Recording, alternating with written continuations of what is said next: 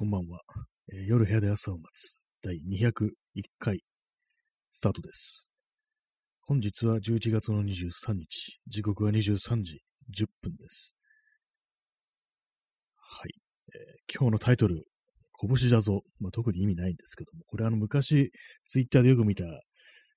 なんかよくわからないね、こうアカウントの人で、面白アカウントみたいな人が、こう、拳だぞって言って、こう、見せてやるんだ、みたいな、なんかよくわからないね、最後決め台詞が拳だぞって終わる、なんかちょっとね、よくわかんない面白ツイートをしてる人がいたな、なんていうふうに急に思い出して、まあ、それでタイトルに使わせていただきましたけども、別に何の意味もないですね。はい。すべてのあれをこう、なんかよくわからなくなったら全部拳だぞで乗り切るっていう、そういう感じでね、生きていくの方がちょうどいいんじゃないかな、っていうふうに思ったりしております。そして今日のあの、タイトルのサムネイル画像なんですけども、これは今やってるですね、あの、昔のカメラのからレンズだけ撮ってこう改造するっていうやつなんですけども、それをこう、ね、レンズ、レンズをこう、ちゃんとね、固定するために作った木の枠みたいなやつに、釘を打ったら割れてしまったというね、ただそれだけの画像です。ちょっと釘が太すぎたなっていう。私よく木をね、木を割るんですよ。その釘とかネジとか打ったりして、それもあってね、こう、まあなんそれ細いの使えばいいんですけども、なぜ細いの使わないかというと、手持ちのもので何とかしようっていうね、こう、それだけなんですよね。なんかこれあるからいけんだろうみたいな感じで打つんですけども、大体ビシってね、割れるんですよね。で、まあ不思議なことに結構割れても大丈夫なんですよね。そこまでこう強度がね、必要とされてないね、そういうね、部分であれば大丈夫なんですけども、まあ今回みたいなそのレンズをなんか固定するための、まあ単なる枠ですから、まあ、レンズ自体ね、全然重くない軽いものなんで、まあ、大丈夫なんですけども、ただ見た目にね、こう割れてるっていう状態が、こう非常になんかこう、ストレスフルであるっていうことで、まあこれは破棄しようかななんていうふうに思ったりしています。どうなんですかね実際その木材にひびが入っている状態、かつボンドでもまあ固定されてるって状態と、単純にボンドだけとかで固定されてる状態、どっちがいいんですかね？なんか釘打ってる方が、割れてても釘打ってる方がまだマシなんじゃないかみたいなこと思うんですけども。まあでも、そのひびが入っているという状態はね、まあ非常に良くないんで、こう、まあ仕方ないという感じでございますね。このなんかこう適当にやってこうだダメにしてしまうっていうのは、まあ私のなんかものづくりというものによくあるんですけども、普通にね、こう我慢し、我慢してっていうかね、こうすぐに仕上げようとしないで、ちゃんと部品とか買ってきて、まあ、今回もその釘打つ部分これ細いから、この木のね、木材のこの小ささに比べてこう釘が太すぎるぞっていうふうに思いながら打ったんですけども、なんとかなれってやつですよね。要はあの、チーカーじゃないですけども、なんとかなれって感じでガーンと打ったらビシッて割れたっていうね、まあ、そういう感じなんですよね。だそういうことをやめてなんか普通に、ここはまずいなと思ったら一応引き返して、こう、ちょっとホームセンターとか行ってね、細い釘を買う買うぞっていうね、なんかそんな感じになればいいんですけども、ちょっとある程度進んでくるとね、もう早くこう、形にしたいっていう気持ちでこう、焦ってしまって、で、まあ、なんとかなれになるんですよね。なんとかならなかったのが私なんですよね。あの、チーカーのね、あの、あの子たちはね、なんとかなってますけども、こっちはなんとかならなかったんだっていうね、そういう世界を生きてるんだというね、話でございますけども、実際なんとかなれでなんとかなったことはないという、ふうに思われがちなんですけども、ただこのビシッとね、これ木材にひびが入ってしまった、割れてしまったという状態でも大丈夫なことがあるっていうね。まあ、要はなんとかなってんじゃんっていうね。まあ、そういう話なんですよね。まあ、要はなんとかなりましたという話でした。まあ、ただ長く使うとわかりませんというね。まあ、ちょっとね、この辺でもう何を言ってるのかわからなくなってきたんでね、もうやめますけども。まあでも、綺麗に仕上げてんだな、本当まずいなと思ったらね、引き返すというのが非常に重要だな、ってことは分かっちゃいるけどやめられないってやつですよね。本当にこう。はい。まあ、そのような感じでね、今日もなんかよくわかんない感じでスタートしました、してますけども、皆様いかがお過ごしでしょうか。私、先ほどあの小指がなんかこう、チクチクするというか、なんかちょっと痛がゆいような感じがして、見てみたら、ちょっとあの赤切れみたいになってて、私なんかこう、小さな傷でも、手にね、あるの、指、特に指とかにね、小さな傷でもなんかあるのがね、嫌なんですよね。特に痛くなくても、なんかね、目にしたくないなっていうのがあるんで、割とそういう感じの小さな傷でもすぐにこう絆創膏を巻くんですね。で、まあ、それで今巻いてるんですけども、結構あの、すいません、この話はね、多分2回目ぐらいだと思うんですけども、いわゆる山城真治ってやつですね。まあ、この山城真治というね、言葉の発説明もしますと、まあね、すみません、いつも聞いてる人はね、もう何回も話しますけども、山城慎吾が、あの、というね、人がいるんですけど、昔の俳優ですね。もう今もう亡くなりましたけども、もそこからかって感じですけども、山城慎吾が、こう、テレビ番組に出たときに、まあ、どのぐらいの期間だかわかんないですけども、まあ、多分半年とかだと思うんですけども、出てた期間。その間に、その出演中に、同じ話を誤解するっていうことがあって、それもさすがに同じ話ばっかりする人はちょっとって感じで降ろされたっていうね、まあ、ちょっとした都市伝説的なね、ことがあるんですけども、まあ、それに倣ってこう、最初の1回目の話したことは、あの、山城真一。2回目山城真治、心臓、心死、心語というふうに、だんだんカウント増えてって、5回目に達したとき、同じ話を5回したらもう、死っていうふうにね、まあ、この放送ではそういうルールがあるんで、私がその同じ話を誤解して山城信号になってしまったときは、こう、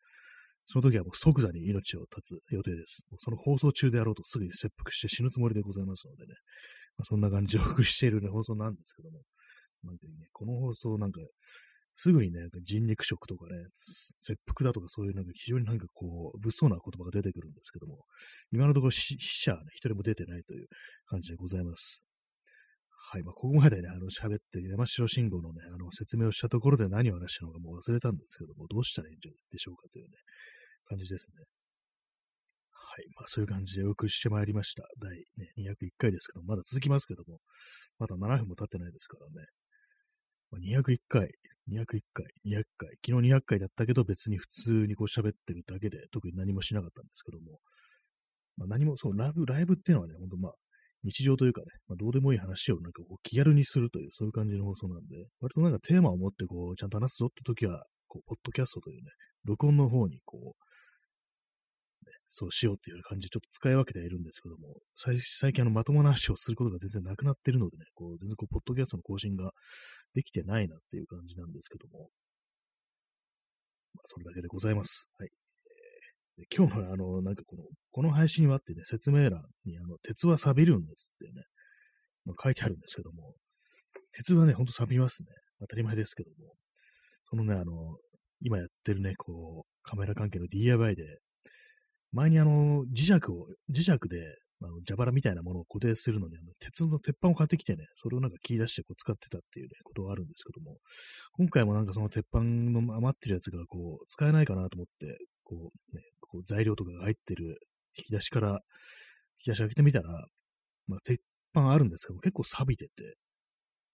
まあ、錆びますね、という感じでしたね。結構やっぱり何も塗装もされてないやつはね、本当に結構あっという間に錆びるなっていう感じがあって、まあこういうのはね、まあ、削れやって感じですよね。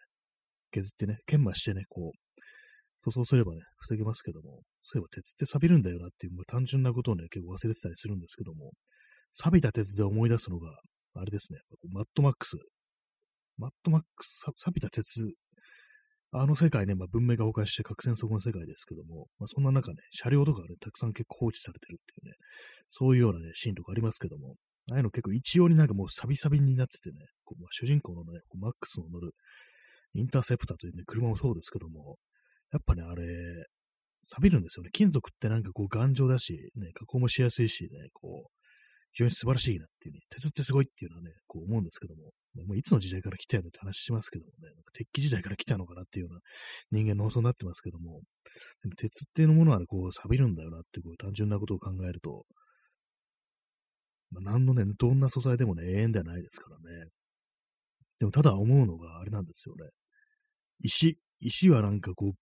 非常にこう頑丈ですよね。結構まあ古代のね、大昔の紀元前とかの彫刻とかね、古代ギリシャとかそういうような彫刻って未だになんか戻残ったりしますからね。ああいうの見るとなんか、すごく、こう、やっぱりこう最後に残るのはそういうものなのかなっていうね、原始的なものなのかななんていうふうに思うんですけども、確かね、その何かで聞いたんですけども、昔のコンクリートだったかセメントだったかで、今のこう技術では再現できないというセメントがあるっていう話をなんか聞いたことがあって、それがどういうものかというと、その海水、塩水に反応して、なんかどんどんどんどんなんかその強度が増していくっていうね、そういうセメントがなんか昔あったらしいんですよ。で、それでこう作られた建造物というのは、未だにこう堅牢なね、こう、姿を保ってるっていうね、ことを聞いたんですけども、そのセメントの成分というものがわからないから、今の、ね、文明では再現できないって話を聞いたことがあって、そんなことあるんだっていうふうに思いましたね。海水、まあ、海水って結構なんかあの、いろんなものをダメにしてしまう、まあ、特にある金属とかそうですけども、海水と反応して逆にどんどん強まっていくセメントってかなりでも最強の感じがしするんですけども、その成分がわからないというところになんかこう、非常にこうロマンみたいなものを感じてしまいましたね。結構あの子供の頃はその手のなんかこう、古代文明とかのね、なんかこういろんなこう、七不思議的なね感じ、大パーツだとかね、そういうもののについて書かれた本だとか文章を読むの結構好きでしたけども、なんかどうも大人になるとね、なんかこう、やっぱ説明がつくんじゃないかっていうね、今の、ね、あれからすると簡単に説明がついたりして、別に蓋を開けてみればこう大したことがないなんていうね、そんなね、ことだったりするんじゃないかっていう感じで、こう、なんか全然こう面白くないね、考え方をしてしまうようになったんですけども、そのなんかそう水に、海水に反応するセメントというのは聞いたときになんかちょっとね、気分が上がるような、そんな気持ちがしましたね。自然界のものは強いなというふうに思うんですけどもね、人間が加工したものってなるとなんかこう、やっぱり、ある程度弱点あるというか、まあ、プラスチックとかま紫外線に弱いですからね、こう、あれありますよね、あの洗濯物通すときの、洗濯バサミがあの、あれだと、えー、樹脂製だとね、プラスチック製だとね、紫外線浴びてボロボロになってしまうっていうね、皆さんもね、体験あるかと思うんですけども、ああいうのがね、なんかこう、竹とかね、木とかで作られたものだとね、ほんと長持ちしますからね。まあ、金属、ステンレスとかでもそうですけども、なんかね、こう、そういうなんか強い素材を使ったもの、DIY というものについてちょっとたまに考えるときありますね。あと、まあ、手に入りやすいとかね、簡単すぐ伸びてくるものっていうね。でまあ、それで、こう思いつくのが竹なんですよね。竹ってなんかあの結構すぐ伸びてきて、で、あの、完全あの、引っこ抜いたり、こう、ね、なくしたり、まあ、駆除、駆除っていう言葉正しいのかわかんないですけども、そういうふうにするのも大変だっていうね、話を聞くんですけども、で、こう根っこ、地下で、地下系つってね、地下で茎が繋がってるから、本当抜いたとしても他のところで生き残ってるやつがいるみたいな、なんかそんな感じの非常になんかね、もう最強の敵なんじゃないかっていうね、そういうのありますけども、なんかああいう感じですごく増えやすいものというものを使った、こう、ね、何か、それを使ってものを作るっていうのは、なんか非常にね、こう、環境というものにいいのかなというふうに思ったりするんですけども、私は未だにこう、竹というものを加工して何かを作ったことがないですね。竹を加工して作るものっていうと、あれですよね、あの、水筒だとか、あと、なんていうんですかね、あの、中になんかご飯入れて炊いたりとかしますよね、ああいうのってなんか。まあ、それは多分使い捨てですけども。あと、あれですね、竹、竹を使って、すいません、今、なんか今思いつい、思いついたんですけど、完全忘れてしまいました。ど忘れしました。竹を使ってね、なんかいろいろできるんじゃないかみたいなことを考えたりするんですよね。たまになんかこう、東急ハンズ的なところ行くとね、竹を使ったなんかものみたいなのとか、たまにこうなんか気が向いたように置いてあったりして、なんかエコなのかななんて思うんですけどもね。はい、えー、竹の話でした、ね。何がしたいんだって話ですけどもね。結構そのすぐ伸びるものってのは結構邪魔ですけどもね、なんか邪魔扱いされますけども、そういうのをうまく使えれば、こう、ね、いいんじゃないかって思いますね。他にあのミントとかもすごく増えますからね。で、なんかもう、植えたら終わり的なこと言われてますよね、ミントって。あまりにもこう増殖しすぎてて、こう、それこそ駆除することができないみたいな感じになって大変なことになるっていうね、他のものを植えるあれがなくなるなんてことを言いますけども、それもなんか、まあ、使いようで何とかできるのかなというふうに思ったりするんですけども、まあ、そこでちょっとね、ふと思い出したのが、昔のあの、柘植義治の漫画、短編で、まあ、柘植義治全部短編だろうって話ですけども、それであの、宇宙飛行士の話があって、それはもう結構遠いね、こう、ところまで旅をする宇宙船の中で、でもそネズミが発生するっていう話があるんですよ。あすみません、これ完全にネタバレする気で話してるんですけども、で宇宙船の中でネズミが発生してで、自分たちは食料が食われてしまったっていうことで、でそれがあの地球にたどり着くまでの食料がもう計算でこれ間に合わんっていうね、風も食べるものがなくなってしまうっていうことで、どうしよう。ひとまずこうネズミを駆除するのに、とりあえず、ね、我々は宇宙服を着て、とりあえず酸素をね、こう、なくそう。そうすればネズミを一斉に駆除できるぞっていうなるんですけども、ちょっと待ってください。我々があのネズミを食料にすれば地球まで、ね、持つんじゃないですかっていうね。ネズミどんどん増えますから、彼らをね、ネズミを食料にすれば大丈夫ですよっていう話をして、そうか、そうしようって感じになるんですけども、で、まあそこからこう、月日が流れて、でまあ、救助船がね、その宇宙船にやってくるんですけども、開けてね、入ってみたら、その船内に入ってみたらもう、みんな白骨化してるっていうね。そこからうわーっとこう、ネズミがね、出てくるっていう。結局のところ、逆にネズミ食われてしまったっていうね、そんなオチのね、あったんですけども、まあ、そういう感じでね、簡単に触れるものだしね、それもね、有効活用してなんとかできんもんかみたいに思うんですけども、そういうしっぺ返しみたいなこともね、あったというね、あるじゃないかっていうね、話でございましたけども、なんかね、それをたまに思い出すんですね、その話。だからまあ竹とかもね、なんかこう非常にこう、ね、増えるし、ね、ミントとかもそうですけども、なんかうまい使、うまく使えるんじゃないかなって思うんですけども、まあ、大増殖してね、大変なことになるのかもしれないですね、最終的に。すべてが竹に飲み込まれるって感じでね、こう、なるかもしれないですねって話でした。なんかよくわかんない話してますけどね、なんかそんなことを思ってるというね、感じです。えー、クジャドリさん、エイリアのノストロモ号だと、船乗り猫がちゃんといましたね。あ、いましたね。あの、飼われてる虎猫。いましたね。あの猫ね、生き残ってよかったですね。本当 最終的にあのエイリアンにね、襲われるって感じですけど、もう無事ね、生き残ってあの地球まで帰り、確かね、帰ることができたっていう感じでしたね。名前が何だったかなあれ、なんか、デイビーとかなんかそんな感じの名前だったような気がするんですけども、なんか妙にこう、エイリアンというね、こう非常に殺伐とした中でね、唯一可愛い存在でしたというね、話でした。えー、クジャドリさん、2だと死んじゃってましたが、ああ、確かあの、寿命でしたっけ？あれなんかすごく時間経ってますからね、寿命でね、なんか亡くなるっていうのありましたからね。えー、クジャドさん、ジョーンズですね。あ、そうですね、ジョーンズですね。全然デイビーじゃないですね。ジョーンズでした。そうしたね。ああ、死んでたんですね。確かね、あのもう、あれですよね。リプリー、主人公のあのシガニー・ウィーバーが演じるね、リプリー、エレン・リプリーっていうね、人、主人公なんですけども、そのね、娘、もうなんかもう先にね、お亡くなりになるっていうか、もう、確かの2のね、なんかディレクターズカット版で、もう最初までね、結構地球の近くまで帰ってきて救助されたけれども、残念ながら娘さんはもうね、こう、天寿を全うされてるんですよ、みたいな、なんかそんなね、オチがあったというね、記憶がありますね。けども、まあでも、ね、天寿ですからね、普通におばあさんになってね、もう亡くなってたというね、ありますけどもね、結構宇宙ものそういうのありますよね。ほんとなんか、コールドスリープとかして、ぐるくらいのね、それあれでこう、帰ってこなきゃいけないっていう、そういう長い時間をかけて帰ってこなきゃいけないってなると、もう自分の家族とかがもうすでにもう、この世の、このね、この世を去ってるなんてことが結構あったりしますけども、私のね、そのコールドスリープって思い出すのが、あの、宇宙船レッドドワーフ号っていうね、まあ、コメディドラマがあるんですけども、イギリスの。それであの主人公が、こう、まあ、宇宙船の中で一人だけ生き残っちゃったってやつで、そういうのが主人公なんですけども、まあ、そのしばらくコールドスリープするかっていう感じで寝るんですけども、でもかなり、確かあの、普通にね、もう、千年万年単位でね、コールドスリープして、で、久々に起きたぞって感じで、もう、髭とかね、爪が、とか髪とか伸び放題になってるっていう、そんな感じになってるんですけども。で、まあ、そんだけ寝てると、本当記憶とかがだんだん曖昧になってて、で、まあ、その、お手伝いロボットみたいなの、が出てくるんですけども、起こしてもらうんですけども、で、まあ、その船内にはですね、もう一人、あの、ホログラム人間がいるんですよ。実際の生身の肉体は持ってないですけども、ホログラムとしてね、こう、蘇った人間っていうのがいて、それがあの、本当に反りの合わないね、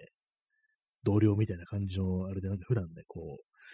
船内でね、ケンケンガクガクのね、やりとりをしてるっていうね、感じなんですけども、いつもお互いに憎まれ口を聞いたりしてるっていう感じなんですけども、で、まあ、久々に起きて、そのホログラム人間もね、の同僚の、ね、リマーというね、キャラがいるんですけども、で再生、再生されるんですけども、同じように、え、誰だっけこいつ、もしかして俺の親友？ってなって、まさかっていうふうにそのお手伝いロボットが言うわけですよね。で、まあ実際にその 再生された姿を見て、ああ、このリマーねっていうね、ふうになんかこう、またこう、いつもの感じでね、悪口を言っていうね、そんなのがあるんですけども、なんかその面白くてね、たまに思い出したりしますね。コールドスリープでこう、記憶が薄れてるところになんかね、俺の親友って言ったのがなんか急に、あ、こいつね、みたいな感じになるのが妙に面白くって、で、定期的に思い出すというね、そんだけの話でした。すいません、今これだけ長々なんかに話して、話をね、説明をしてね、なんか、割となんかどうでもいいことだったなっていうふうに途中で思ってしまい、なんか急になんかこうテンションがね、スッとなんか下がるような感じでしたけども、まあそういう非常に面白いね、ドラマがあるので、まあ、興味のある方は見てみてくださいという話でございました。宇宙船レッドドワーフ号はね、私もかなりね、こう、好きなね、作品なのでね、はい。昔はなんか結構たまになんか NHK とか再放送とかされてたんですけども、最近はやってないですかね。なんか全然こうテレビというものを見なくなってるんでね、あれなんですけども、前はね、ちょくちょく再放送とかやってたんですよね。はい、えー、インスタントコーヒーを飲みます。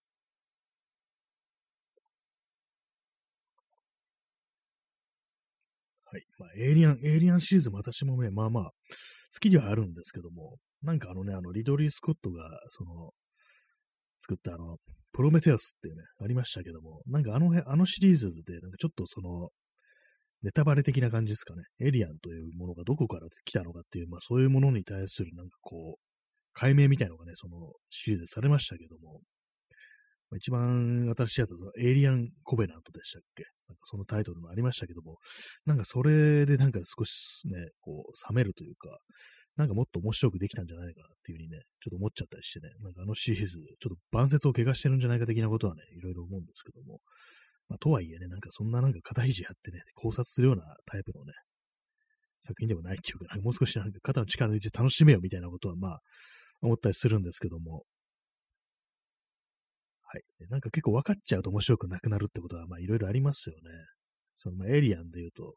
あの、一作目にね、その、エイリアンがいた惑星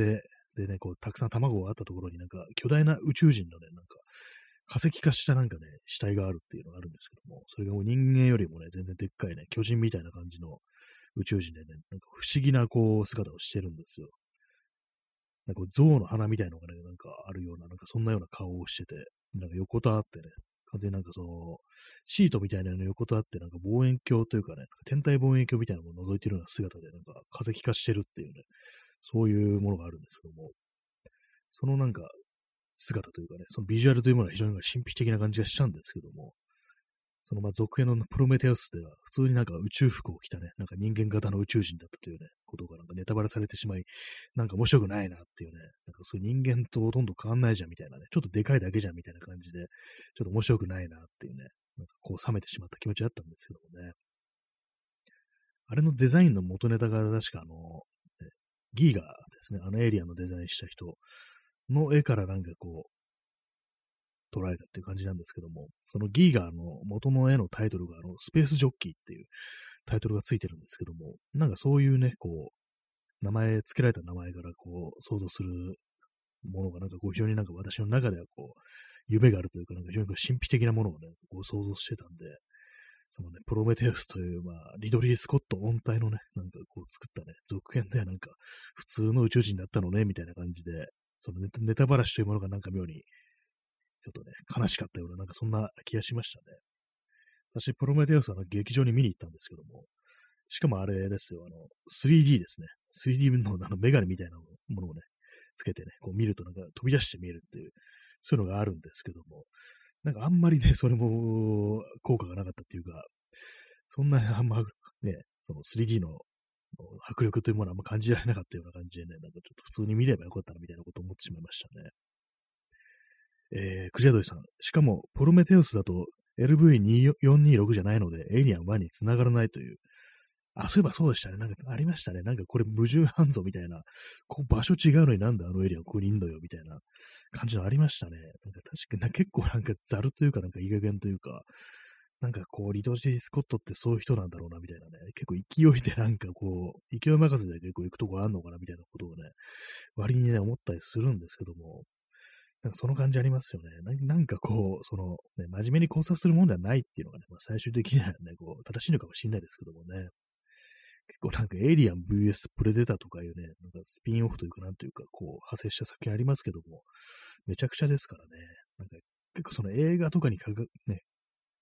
限らずなんかこう、コミックだとかね、ビデオゲームだとかなんかそんなとこいろんなところでなんかこう、派生していってるんで、なんかあんまりこう真面目にね、こう見るものではないっていうね、その時楽しければいいっていうね、そんな感じでこう接すればいいのかもしれないですけどもね。周りになんかあの、そういう SF 映画とか昔は好きでしたね。プレデターシリーズとかもね、まあ割と好きでしたけども、プレデター1、2ですね、やっぱ。なんかこう、その、昨今ね、ありますけども、一応なんか面白いんですよね。あのなんか、ザ・プレデターとか、なんかちょっとリリブートじゃないですけども、続編ですけども、そんな感じ、なんか最近作られた作品も、まあ面白い、面白いんですよね。でもただなんかこう、分かっちゃうっていうね、なんかそのありますよね。そのエイリアンとかでもそうですけども、その設定みたいなものがね、結構いろいろ出てると、なんか最初に見た時のね、よくわからない感じとかね、なんであいつら襲人間を襲ってるんだろうみたいなね、そういうわからなさに、ゆえの怖さみたいなものがこう全然とこう、なくなっちゃってるっていうのがなんか結構悲しいことではありますね。まあ仕方ないですけどもね。なんだかんだでこうシリーズってものは結構その一作目のね、その神秘性というものにはかなわないっていうのはね、結構いろんなとこありますからね、やっぱり。だからまあその無下にね、その続編のなんか腐すっていうのもあんまこう良くないのかもしれないですけどもね。でもそんな中あれですね、あの、ブレードランナーね、こう、2049。あれは非常になんか私は面白かったなっていうふうに思って、あれもその劇場見に行ったんですけども、あれはね、本当にこう、あ、見に行ってよかったなみたいな思いましたね。これ映画館で見てよかったみたいなね、ことを思ったんですけども、あれは非常にこう成功してたと。まあ、あの、監督の手腕なのかなみたいなことは、ね、ありますけどもね、ドゥニ・ビルヌーブでしたっけ？最近だとデューン、砂の惑星とかね、またやってて、それも非常になんかあの、評価が高いですけどもね、他にもなんかいろんな面白い映画を撮ってるっていうね、人、監督っていうね、印象がありますね。えー、クリアドリさん。エイリアン1は、なんならゼノモーフが出るまでが一番面白いですね。あ、そうですね。あのね、その感じありますね。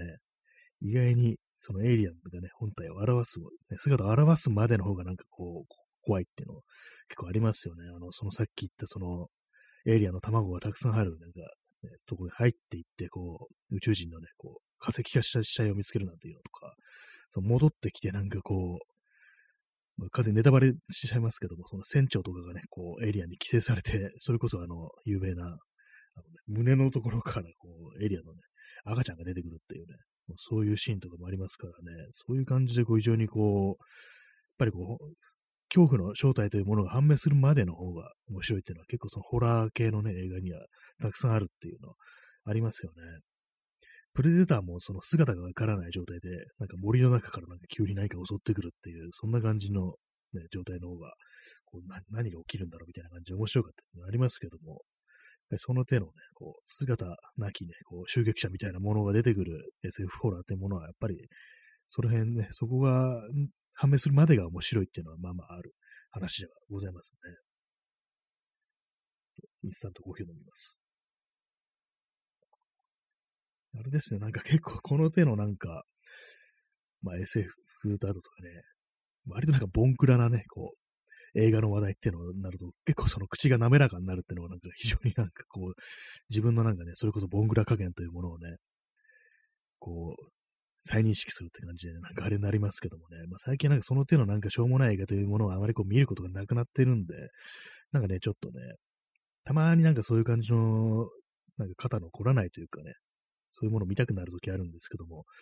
どうにもあれですね、最やっぱ年を取ると、なんかこう、意味のある、非常になんか重厚なね、こう、対策だとかね、こう、社会的に意義のある作品を見なければいけないのでは、みたいな感じのことをね、結構思ってしまいがちなんでね、なかなかそういうのがこう、寂しいところでありますけども、本当になんか娯楽のためにしょうもない映画を見るというものをなんかこう、久々にやっていきたいななんていうふうにことをね、たまに思うんですけども、なかなかそう動画配信サービスが入っても結構ね、ちゃんと見るというね、記録が出てこないんですよね、あんまりこう。はい。まあ、そんな感じでね、こう、割とそんな感じのね、しょうもない SF ホラーとか結構好きだったな、なんていうことを思い出したというね、そんな感じでございます。はい。まあ、という感じなんで、結構今日映画の話をしてますね。こんな感じでお送りしてまいりました。第201回ですけども、201回という数字、ね、特に意味はないです。約1回だから何かをするという感じでもないんですけども、まあ、そのような感じで、いつも通りにお送りさせていただきました。えー、最近はこうあまりこう、その映画も見てないし、まあ、ちょっとあの、ちょっと前のね、あの、本も読み終わってしまったんでね、あまりこう話すことがないんですけども、また何かね、ありましたらちょっとね、